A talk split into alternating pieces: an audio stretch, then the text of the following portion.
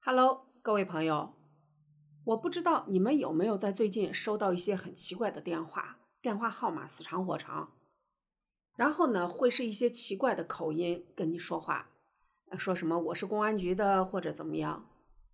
我告诉你，这些都是骗子的电话。凡是碰到呢，建议你赶快赶快把它标记了。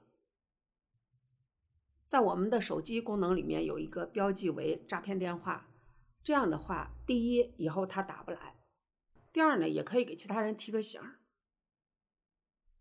最近呢，在我们陕西就出现了一个女的上当了啊。境外虚拟号码跟陕西一女子通话长达四十分钟，警察找上门了。现在呢，电信给我们生活带来了很大的改变和帮助的同时呢，也给犯罪分子有了可乘之机。电信诈骗是现在骗子里面最常用的一种手法之一，所以反诈骗跟我们每一个人都息息相关。这儿有一个案例，希望通过它能给大家一个警示，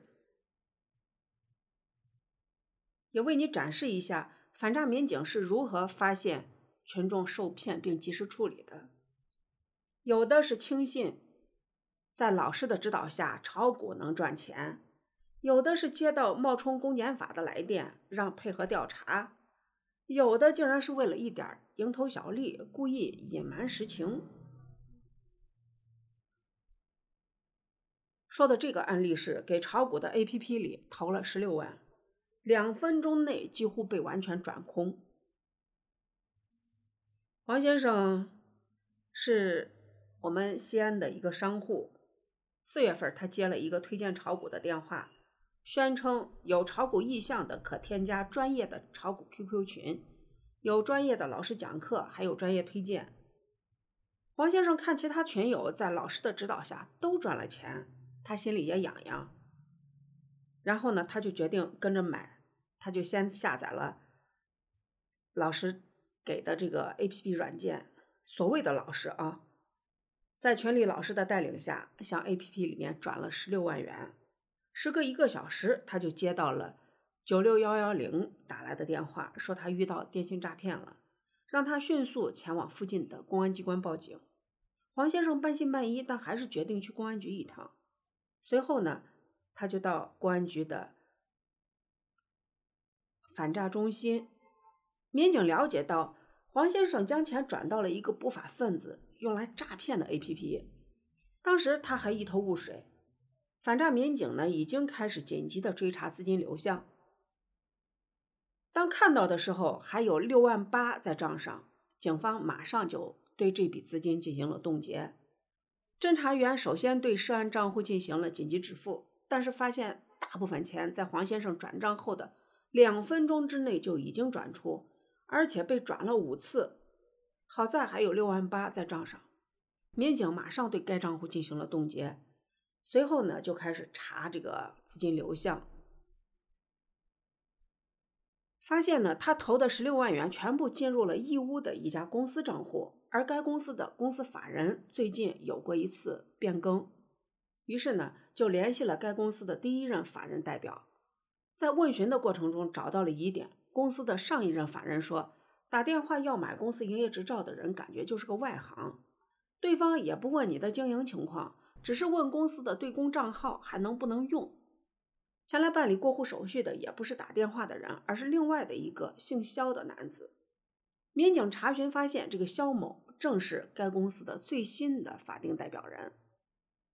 另一方面，他们对这个资金转出的每一级账户进行了研判，发现这笔钱从义乌的某公司账户又转到了福建的个人账户，之后经过了好几次转账，也都是。个人与家庭成员之间的来回倒手，警方马上对所有的涉案账户进行了封冻。民警根据这个资金流向开始查人，联系到福建的群众后，了解到他们的家人在阿根廷开办了一个华人超市，这个钱是家人从国外寄回来的。民警又联系到了在外经商的华人，得知他们将在当地挣的比索兑换成人民币的时候，为了能换得多一些，就没有去什么正规机构，而是找了一个当地的个体兑换。他们所说的那个个体兑换点，其实就是当地的地下钱庄。但是有些人他不承认自己找的是地下钱庄，如果承认，就意味着知法犯法。此举恰恰给不法分子提供了洗钱的便利。后来警方经过查询，说这个这个肖某不仅是购买了义乌一家公司的营业执照，其后又交易了两家公司的营业手续。根据警方大量的调查，发现他最近频繁的奔波于广州。云南等地，此人短时间内盘下了三家经营不善的公司，然后又多次的在边境之地，他究竟是做什么生意呢？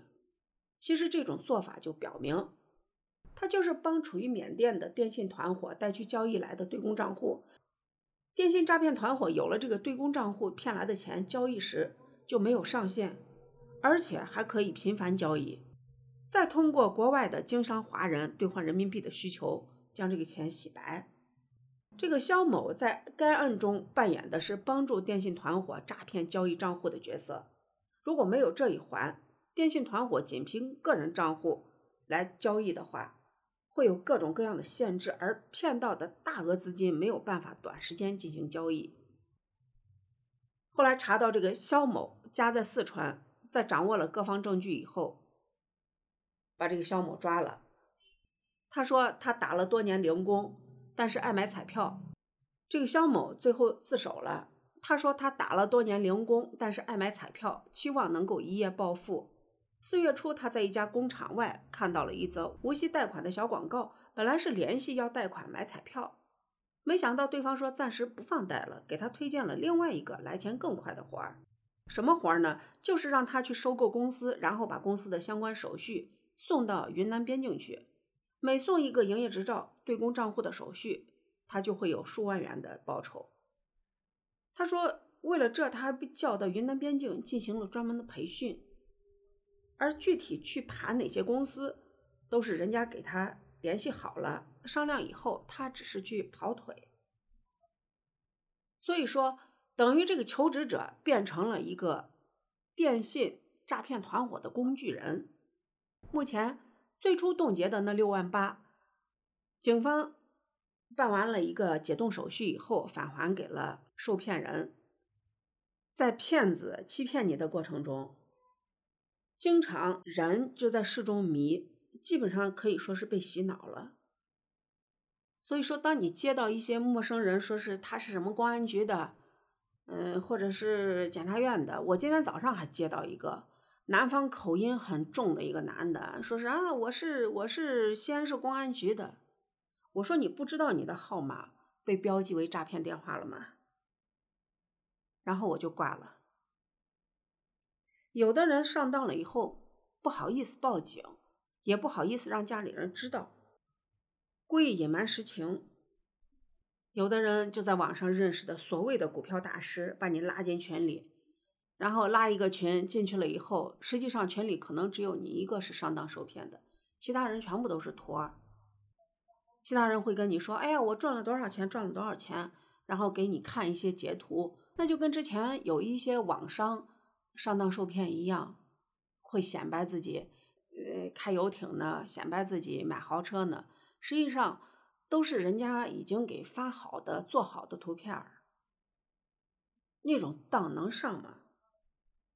现在呢，诈骗案件有五种类型最为集中，占到发案率的百分之八十四点五。依次为：第一种，刷单返利类的诈骗，占百分之四十八；第二种，虚假网络贷款诈骗，占百分之十二点四；冒充电商物流客服类诈骗，占百分之九点六；虚拟网络投资类诈骗，占百分之九点六。虚假购物服务类诈骗占百分之四点九，从涉案金额看，刷单一类占的比例是百分之四十六。虚假网络诈骗、虚假投资、虚假征信，还有冒充电商物流的，可以说，哎呀，现在这个骗子实在是太多了，让人防不胜防。当你碰到一些奇怪的事情的时候，你就要想一下为什么、凭什么，这样呢，就让你尽量的能避免一些上当受骗的事儿。好了，谢谢大家。